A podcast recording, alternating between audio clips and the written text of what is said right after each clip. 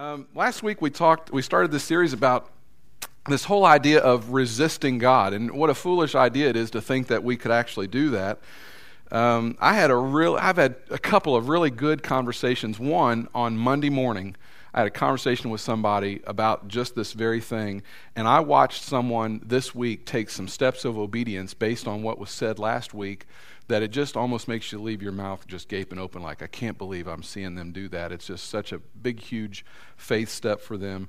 And uh, it, it, was very, very impressive. And yet, there are some times that we approach God in such a way, not in obedience, but we want to kind of treat God like the family retriever. You know, sit, stay, don't don't move too fast. You move when I tell you to, and if you'll do this, I'll give you a treat. That's kind of how we think we can deal with God. And and in this resist series, we're looking at three characters in the whole Easter story.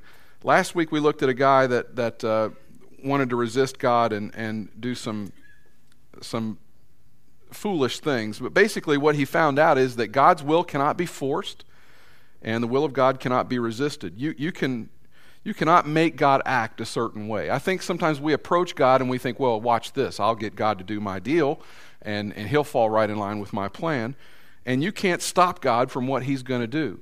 He's going to get His will affected in one way or the other. Like I said last week, the character was Caiaphas, and Caiaphas was a, was a politician. And we talked last week about the politics of resistance. Today's character was a pretender. This guy hung out with Jesus. Um, in fact, the Bible says he was a thief, and that the reason that he hung out with Jesus was because there was some gain in it for him. He got some uh, financial gain out of the whole deal of following Jesus around. And this was a guy that, that really was always looking for the deal. Um, he was always trying to figure out how he could get a leg up and how he could um, get an advantage over everybody else. And he didn't just look at the, at something. You ever run across somebody that that sees the whole world jaded? You know, they see the whole world as as some something to be taken advantage of. I don't like being around people like that because you can never trust them. But I think that that's the way this guy was. He looked at everything as how can I manipulate this, turn this uh, move on this so that I then profit and I get something out of it. And if I can make you think that I'm giving to you, that's all well and good. But at the end of the day, it's about you giving to me. And, and that is the way uh, Judas really comes off in Scripture. That's what we find out really about G- uh, Judas. Um, he followed Jesus really to see what was in it for him. And what he found out is that Jesus does not bargain. Jesus does not barter. He does not make deals. Jesus does not sit down across the table and try and do this, you know, if I'll do if you'll do this, I'll do this kind of thing. That's the problem that many of us have. And, and if you really listen to people who have maybe dabbled in church but haven't really ever plugged in and really given their life to Christ and said, okay, I want this to be a full surrender thing, me to you, God, what you'll hear them say is, God wouldn't deal with me. God wouldn't make the trade. God, you know, I, I offered this and God's, God wouldn't do it that way. Uh, there's a very famous rich person. I won't use their name because I've done that before, and after I have, I've thought, you know, probably shouldn't have done that. But I've, I heard that there's a very famous person I could name right now in the world who, at one time, kind of dabbled in Christianity. And as he was just starting to kind of get friendly with Jesus, his sister got really ill and so he said god i'll i'll you know you'll have my money you'll have everything if you'll just heal her well she didn't get healed she passed away and you know his response to that was, "Fine, then I'm taking all my money and I'm taking all my fame and everything that I've got to offer you, God, and I'm going to go a different direction because you didn't deal with me, and so I'm disappointed and, and I didn't like it." The person that we talk about today is Judas, and when he realized that he could not deal with Jesus, when he realized that, that you, he couldn't force Jesus' hand and he couldn't make Jesus do something that was outside of his will and he wouldn't do something that Judas wanted to have happen, then Judas flipped and he became a traitor. And there's a little bit, I think, of Judas in all of us. The reason I say that is that there's something in you and there's something in me that from time to time makes us want to do a deal with God. There's that side of us that, and, and you know, if you listen to your prayer life long enough and, and closely enough, there will be a point that you'll kind of detect a little hint of if you, then I will. You know, God, if you'll come through on this, then I'll come around and I'll do this. And, and uh, you know, we, we kind of do that whole thing. And God, since I have, shouldn't you do this? I mean, I've been faithful. Now, God, I need you to kind of step up to the plate and, and make my deal happen because my deal is pretty important. And, uh, you know, if, if my deal would happen, then God, maybe all these people would come to Jesus. You know, if you would just do what I want you to do and make this whole thing, happen, God, if you would just give me all that money, I could spend that money in such a way that all these people might come to Jesus. And we, we do these deals and we, we have these things that we bring before God and we think that God's just going to get right in line and say, oh, yeah, I see the whole, I see your, your way of thinking. I, yeah, I think we should do that. And sometimes, if we're completely honest, much more of the time than we care to admit, we don't come to Jesus nearly as much from the vantage point of, I want to surrender everything I have, and I want to give everything I have to you in total surrender, but it's a lot more about let's do a deal. For some, that is their whole relationship with God. For some people, you know, they, you know, they, would say, my whole relationship is I'm pretty much going to live my life the way I want to, and from time to time I'm going to come to God and I'm going to say, God, here's what I need from you. I need you to line this whole thing up. I've brought this much to the table. We just need to shake hands on this thing, and you need to get in line with what I'm wanting to do. And every now and then there's something in us, I think, that says, you know, I need God to do something for me. And I'm just going to fold my arms and wait until God does his thing. God, let's make a deal. If you will, then I will. For some people, you know, we talk about a love relationship with God, and some people would say, well, I don't know about a love relationship. I mean, I think I have a relationship with Him, and I try and save it for the, the special times when I really, really need it. I mean, Brett, I don't really do it all that often, uh, like you're talking about, like you're making it seem. But that pretty much describes Judas. I mean, Judas was a guy that was really trying to angle Jesus in one way or another.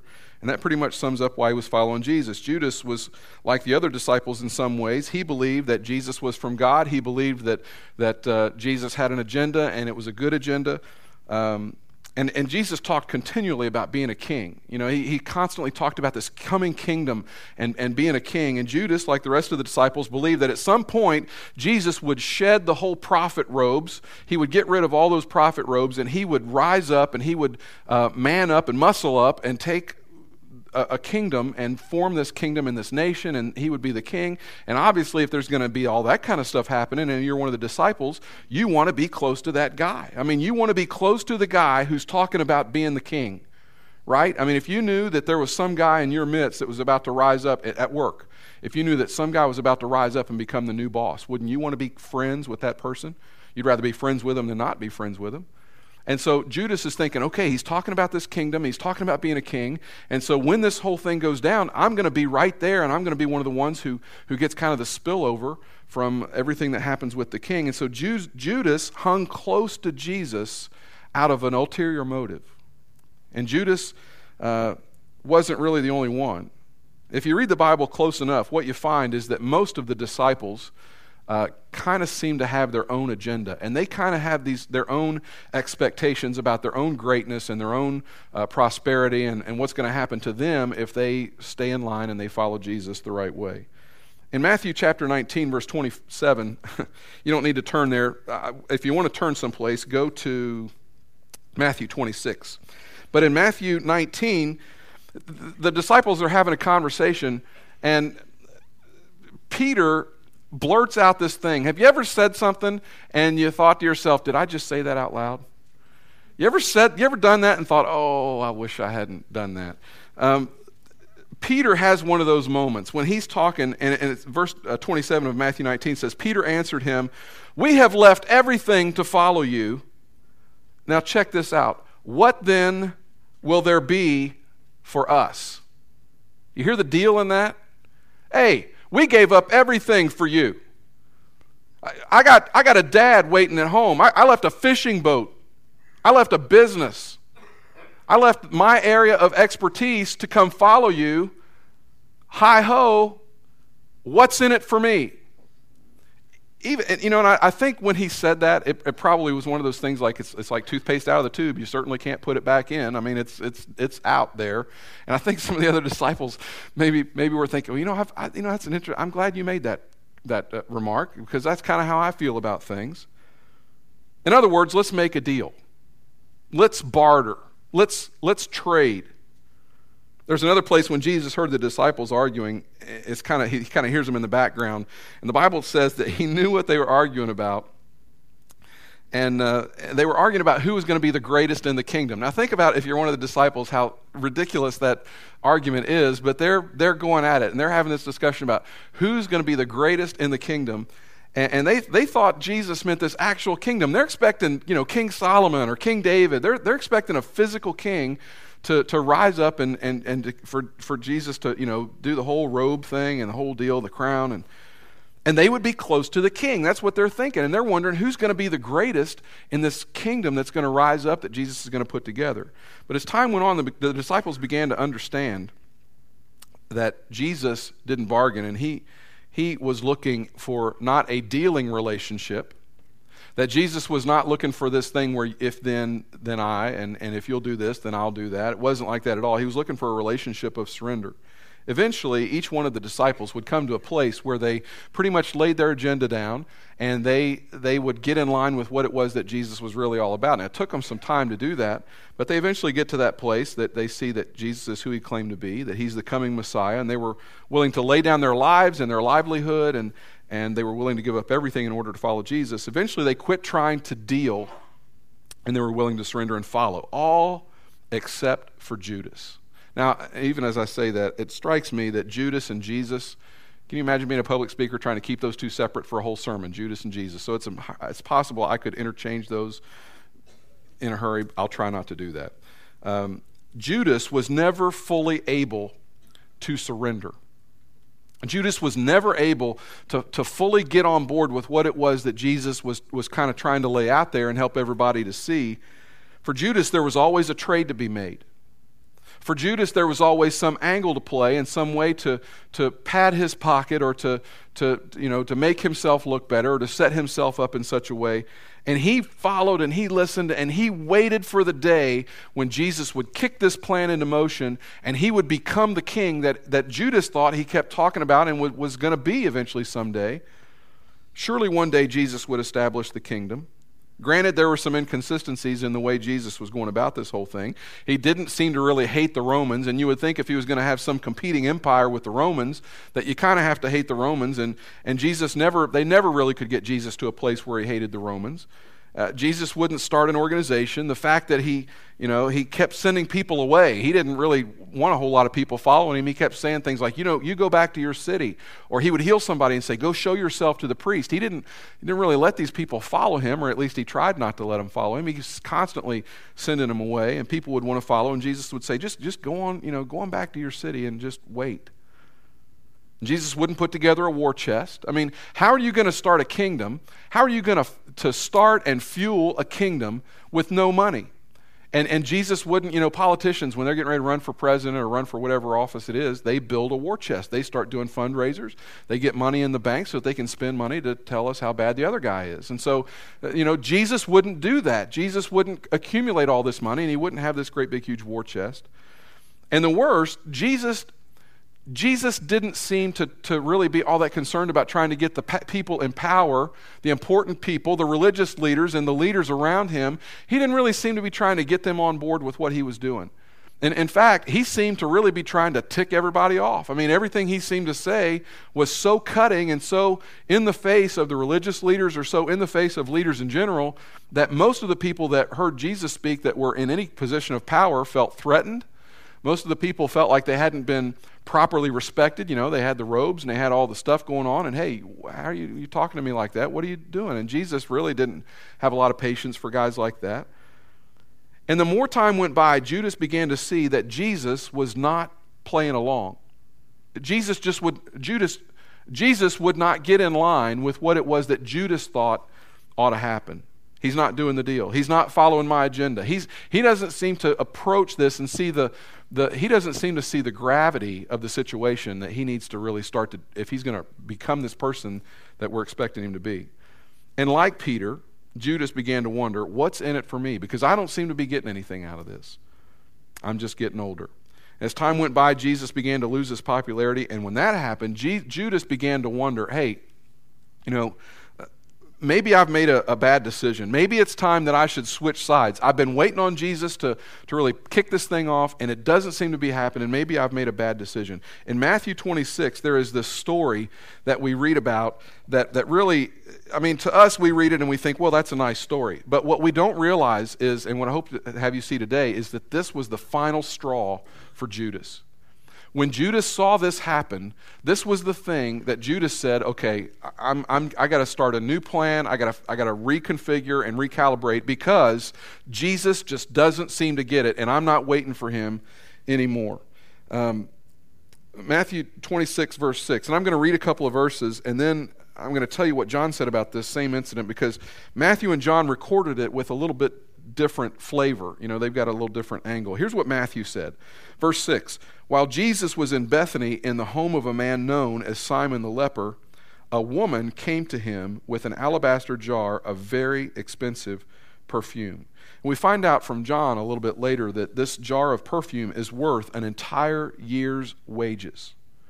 Okay, so you, you do the math on whatever it is that you make in a year, and I realize that's different for all of us in the room, but, but that figure is pretty important to all of us. I mean, that's what we've got to work with. So you think about taking one year of your salary and you, you take in this jar and you go in and you're going to do this thing that, that this uh, woman does. And she walks up behind Jesus and she pours this perfume on his head, on the back of his head, and it would run down his hair and down the back of his neck. And, you know, we think a year's worth of, of, of wages, and we think it would be something that you'd go to Sam's and buy by the barrel, you know, that you pour it out, glug, glug, glug, glug, glug, you know, there'd be all this perfume. But it, it really, it was not all that much. I mean, it was just a little bit of perfume. It was very, very precious, and it was very expensive, and it was, would have been something that would have been very uh, important and valuable to this woman.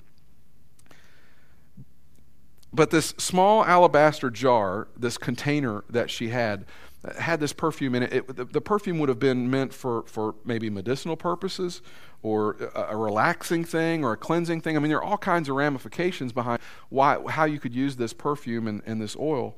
Um, but she comes up behind Jesus and she pours this all over the back of his hair, and the scent just fills the room. I mean, you just imagine this, this fragrance as this thing happens. You can imagine the people watching this whole thing happen and, and the disciples wondering, what's going on with that? And, I, you know, I try to imagine the, the, the, face of the woman as she poured that out. And, and uh, I mean, I, in my mind anyway, she's just got this incredible uh, uh, expression of joy on her face to be able to, to take this most precious thing that she has and really just, in a good way, waste it on Jesus. You know, to, to just pour it out uh, in such a way that it's, a, it's an offering to him. Look at verse 8. When the disciples saw this, they were, the word is indignant. That little Greek word, you know, translates into mad. Okay? They got ticked off. When they saw this happen, uh, the disciples weren't the least bit happy. You know, they, and, and it's not really clear who they're mad at.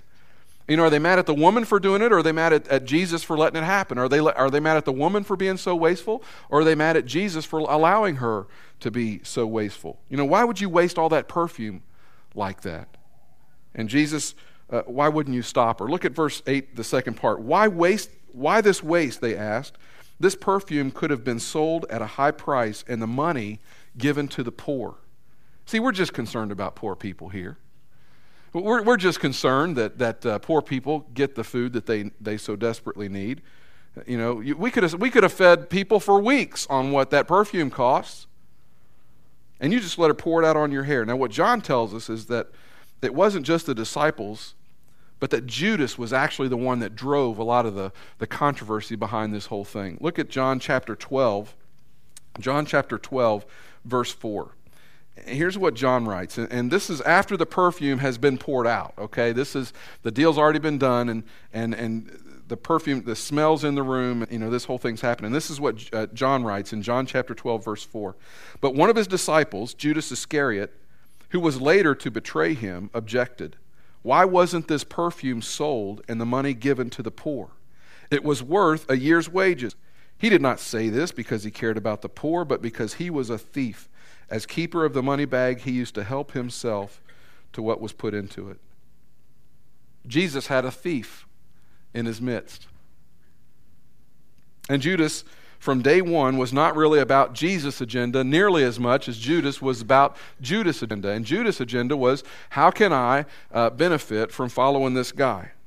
What's in it for me? How can I leverage Jesus for what I want to happen in my life? And how can I leverage what's going on with Jesus in a way that it makes me look good and it sets me up for profitability? You know, really, when you think about it, this wasn't real smart. This is the same guy that, that, that in Jesus that that could tell what people were thinking. He could walk into a room and tell what somebody was thinking about him. Oftentimes, he would answer questions before uh, he would answer questions that he wasn't supposed to have heard asked.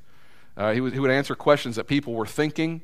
And, you know, so you think about trying to steal money from a guy like that. This is a guy that knew man's thoughts, and Judas is thinking, I'm going to pull this off. I'm going to hang out with Jesus. I'm going to, you know, get a little bit that spills out of the, the money box that Jesus has got. I'm going to get in there once in a while. And one of these days, this guy's going to swell up and become a superstar. He's going to be the king, and I'm going to be one of the boys. I am hooked up. But on this particular afternoon, he sat there and he watched the woman pour thousands of dollars worth of perfume on the head of Jesus. And he went nuts. And if you put the two accounts together, apparently it was Jesus who looked at Peter and said, Would you look at that? Can you believe he's doing that? Looking at James, can you believe he's pouring all that perfume out like that? Bartholomew, Bart, you got to talk to him. You got to get him to stop doing stuff like that. I mean, I've tried to talk to him, but he won't listen to me. And Judas is having all these conversations, and apparently he said so much that the other disciples kind of got worked up by the whole thing, and they all kind of started to talk among themselves about it. And Judas is thinking, we're not going to get anywhere with a guy like this. We're not going to get, he's never going to have the money he needs to start this whole campaign if he allows this kind of waste to happen. I mean, this is a, this is a losing proposition. We'll never set up a kingdom. This is hopeless. And the Bible says that it was the final straw. You know, going back to Matthew chapter 26. Matthew 26, verse 10. Aware of this, Jesus said to them, Why are you bothering this woman? She has done a beautiful thing to me. The poor you will always have with you, but you will not always have me. Pause. And Judas is thinking, Huh? When she poured this perfume on my body, she did it to prepare me for burial. Huh? What? No, Jesus. See, you're a king. You're going to swell up and get real big, and you're going to, you're going to get really popular, and everybody's going to follow you, and, and, and some people are even going to be afraid of you. And, and I'm going to be close to the king, and I'm going to hang out with you, and I'm going to be one of your fellas, and, and, and you know, we'll, we'll do this whole thing together, and I'll be right there beside you. What do you mean prepare the body for burial? You're not, you're not sick. That's crazy. That's, don't talk like that. You heal sick people. You raised Lazarus from the dead. What are you talking about, death and burial? Look at verse 13. I tell you the truth. Wherever this gospel is preached throughout the world, what she has done will also be told in memory of her.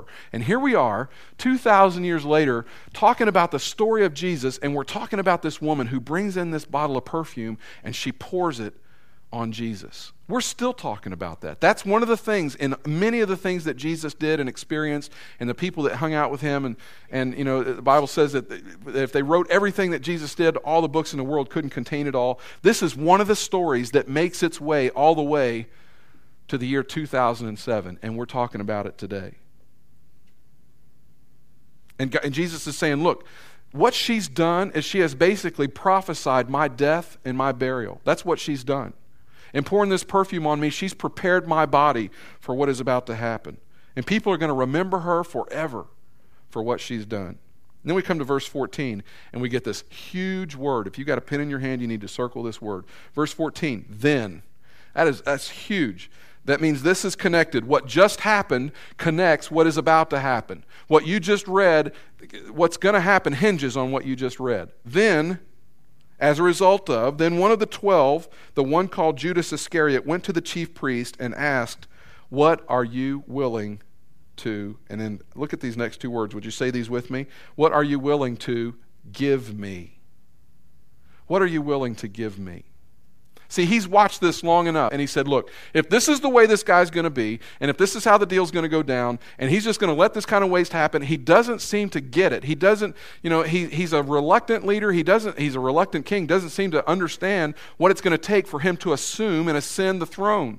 And so if he's not going to get it any more than that, he's going to go someplace else. What are you willing to give me? See, this isn't about Jesus for Judas, this is about Judas.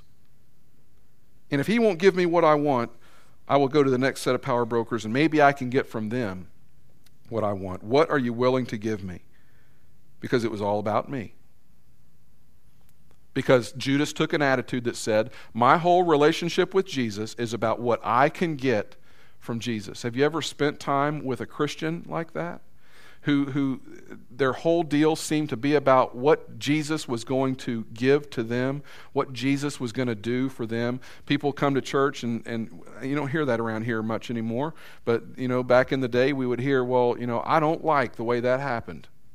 I don't, I don't like the way, you know, instead of somebody saying, well, you know, I just don't get anything out of it. You know what's really cool around this place is that people come here to give to Jesus. Here, we come to give to Jesus. We come to give our allegiance.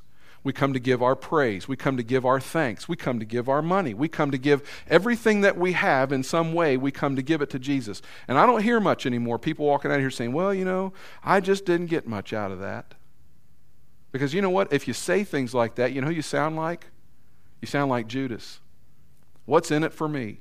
What are you willing to give me? Here's a principle for you. When your agenda and your, your uh, way of doing things takes precedence over that of Jesus, you are set up to betray him.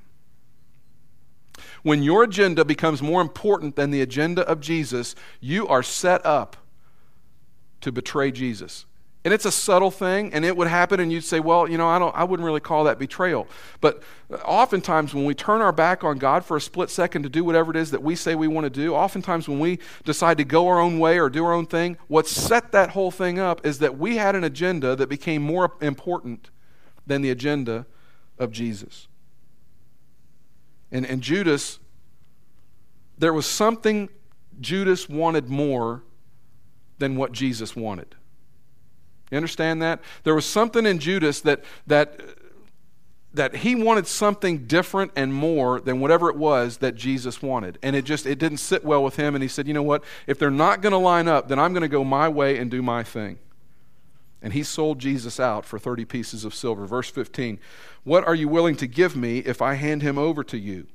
So they counted out for him 30 silver coins. From then on, Judas watched for an opportunity to hand him over. And here, to me, is the most fascinating part of this whole story. And it makes you wish that you could have been there to see their eyes, to, to watch their eyes kind of light up as, as this whole thing unfolds. Jesus knew that Judas was dipping into the money box. Okay, this wasn't news to Jesus. Jesus knew all along that Judas was taking money from him. Judas had gone out, he'd made his deal for 30 pieces of silver, and now he's going to come back to the gang and he's going to act like nothing uh, in the world is wrong and, and that nothing has happened. And now he's going to try and figure out how he can deliver on his promise to the Pharisees to turn Jesus over, and he shows up in the presence of Jesus. And you know what Jesus does? This just blows my mind. I, sometimes I think people don't understand that this actually happened this way. I think they don't put this part in the story. But think about the fact that Ju- Judas has gone and made this deal. Okay, he's about to turn Jesus over, and then he comes back into the room with the disciples. This has always blown me away. You know what he does when he sees Judas? He doesn't look at the other disciples and say, Hey guys, there he is. Go beat him up. He, he doesn't say, hey, let's go bed stack Judas. You know, I mean, it doesn't happen like that. He takes off his robe, his, his sash or whatever. He goes over, he gets a wash basin and a towel.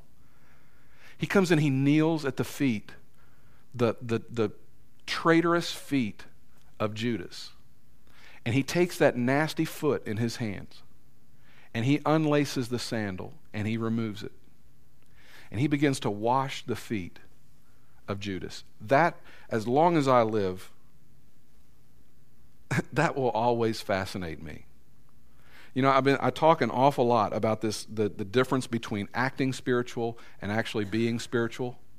The difference between looking spiritual and actually being spiritual.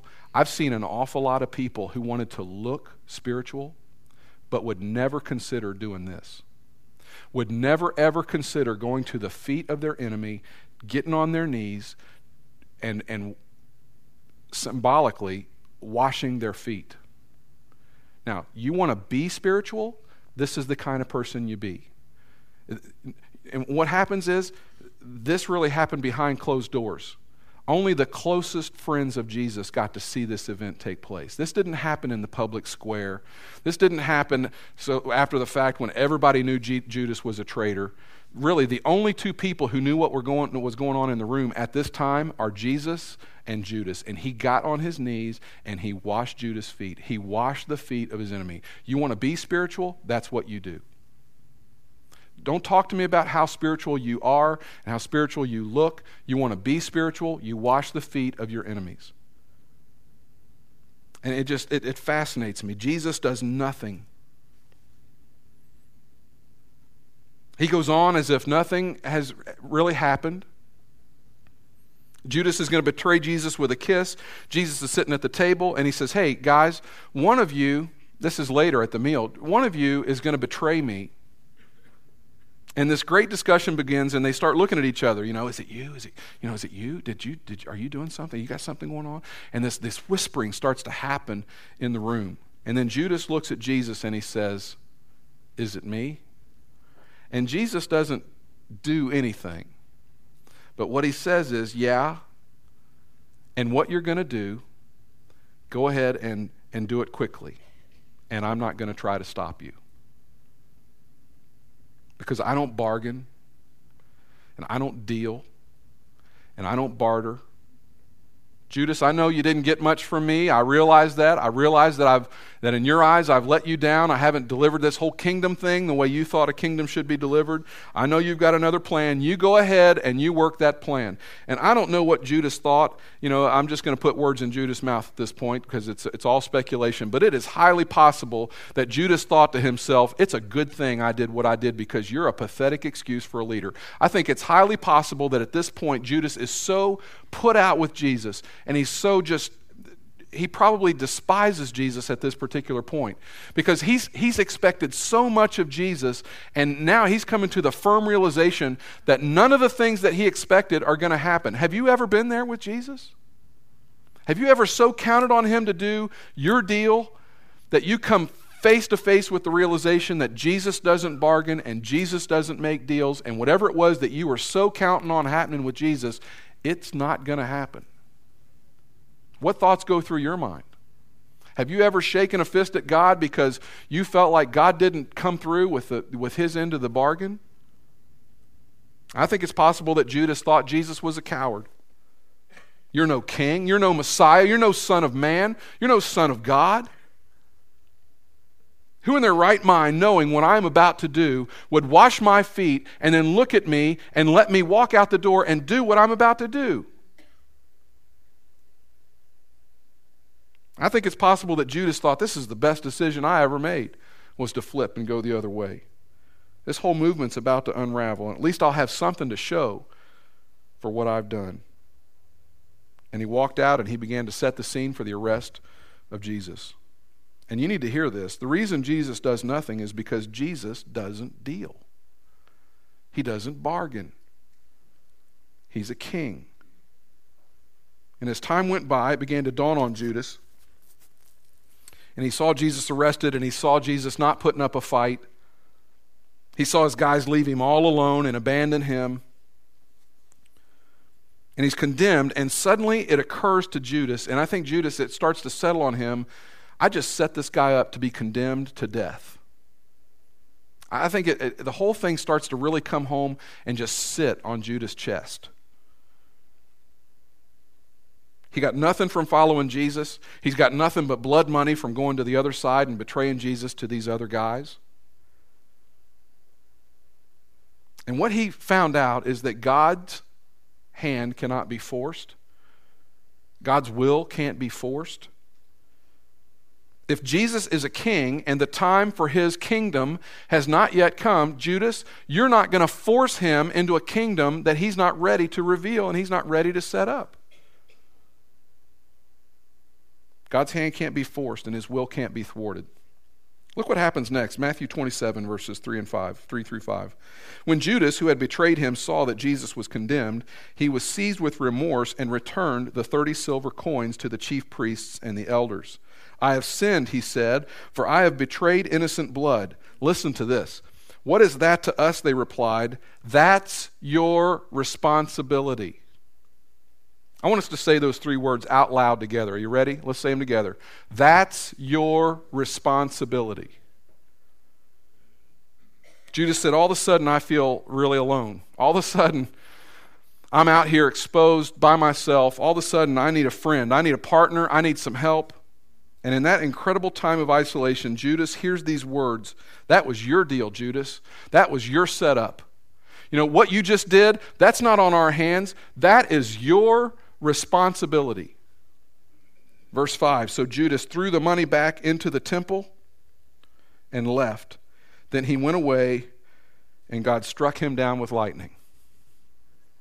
Is that what it says? No. Then he went and got on his donkey and left and got to an intersection and hit head on with another donkey and was killed instantly.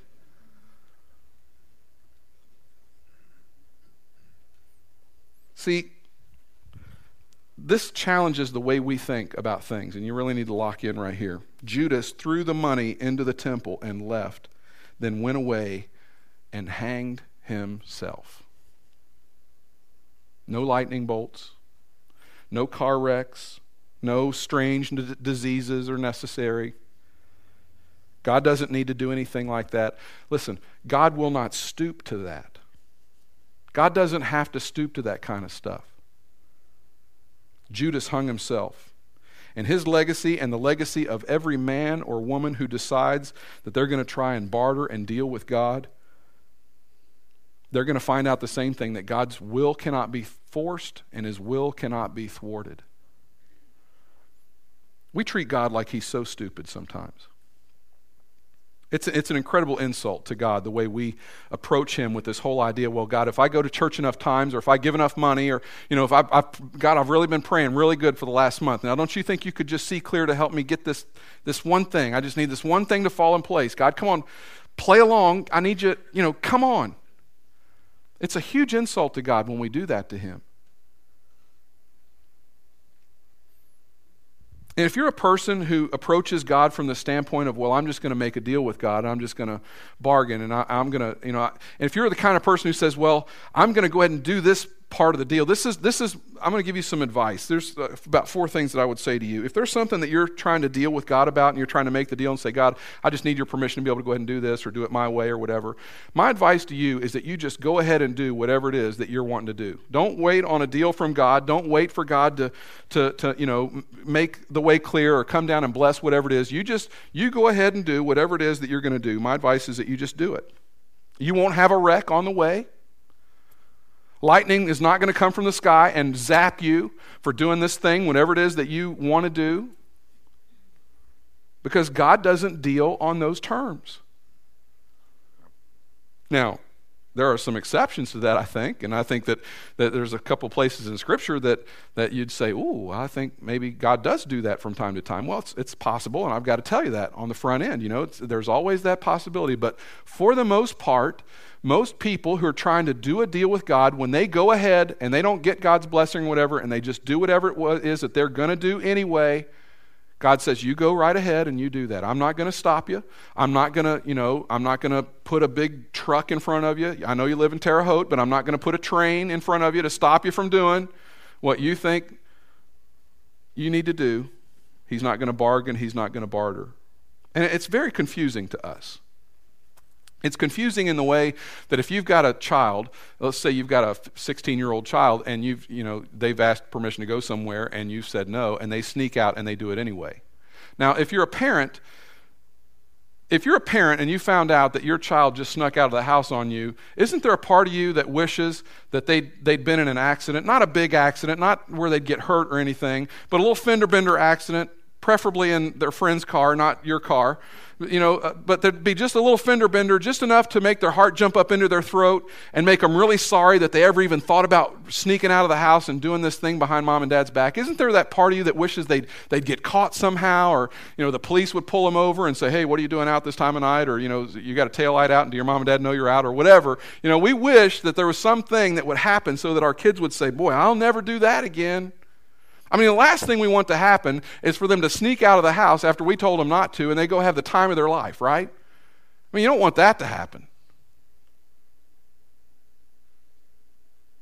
And so if you've got this thing that you're saying, God, I want to, I want to do this deal with you. I want, I'll do this. I want to do this. And then you do this. Or, or can I do this thing? I think God would say, look, whatever it is that you're going to do, I think Jesus sits across the table from us the same way he sat across the table from Judas. And he says, look, whatever it is that you think you've got to do, you go right ahead and do. I am not going to stop you. And that's when we come to point two. At that point, you are responsible for the outcome of your journey. Now, at first, that doesn't bother us because we're slick and we're, we're smart and we're savvy and we know how to set this whole thing up. We know how to hedge our bets and protect ourselves and, and the whole thing. But then eventually we go out and the whole thing blows up and we come back and we, you know, we, we start to say things like, well, God, I didn't know it was going to turn out like that or I didn't expect that to happen. You need to hear what the Pharisees said to Judas. That is not our responsibility. That is your responsibility. You decided to do this deal. You put this whole thing together. You're on your own. And then from this story and the story you're in, the, what, what you can count on, number three, is eventually you will begin to self destruct. People who try to deal with God always ultimately self destruct. Judas hung himself, he didn't need any help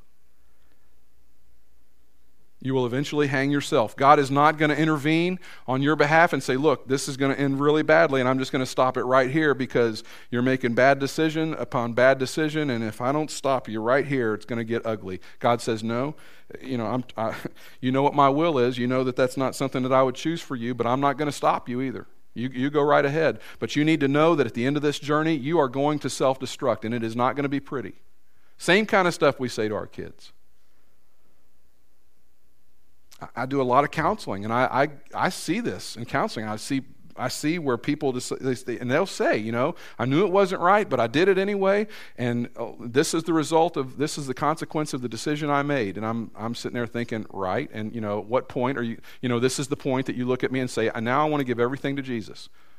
And I'll even say sometimes, you know, have you ever thought about starting to seek God for some of the decisions you're making? Have you ever thought about starting to pray over some of this stuff? And that never dawns on them. Number four, you will eventually come back. You can come back to God. God is a God of infinite grace and mercy. You won't come back trying to bargain with God, but you'll come back and you will say, Lord, I surrender everything I have. And you know what? God will accept you back because He is, he is a God of grace and a God of love and a God of mercy. And you'll come back and you'll have memories that you can't erase and you'll have some busted up relationships. You'll have some things that won't ever happen in your life that you really thought would happen. But when you come back, God will receive you back because that's the kind of God He is.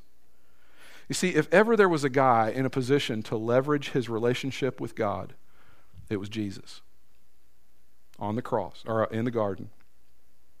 In the garden, Jesus is facing death. He knows it. And he has this time of prayer where he really pours his heart out and he says, Lord, this is what's going on, and this is what I'm facing, and this is uh, what I'm up against. And I, I really, you know, I've, I've given my whole heart and soul to you, and I really, my will is that I wouldn't have to face this next thing. This cup that I've got to drink, you know, please let this cup pass from me.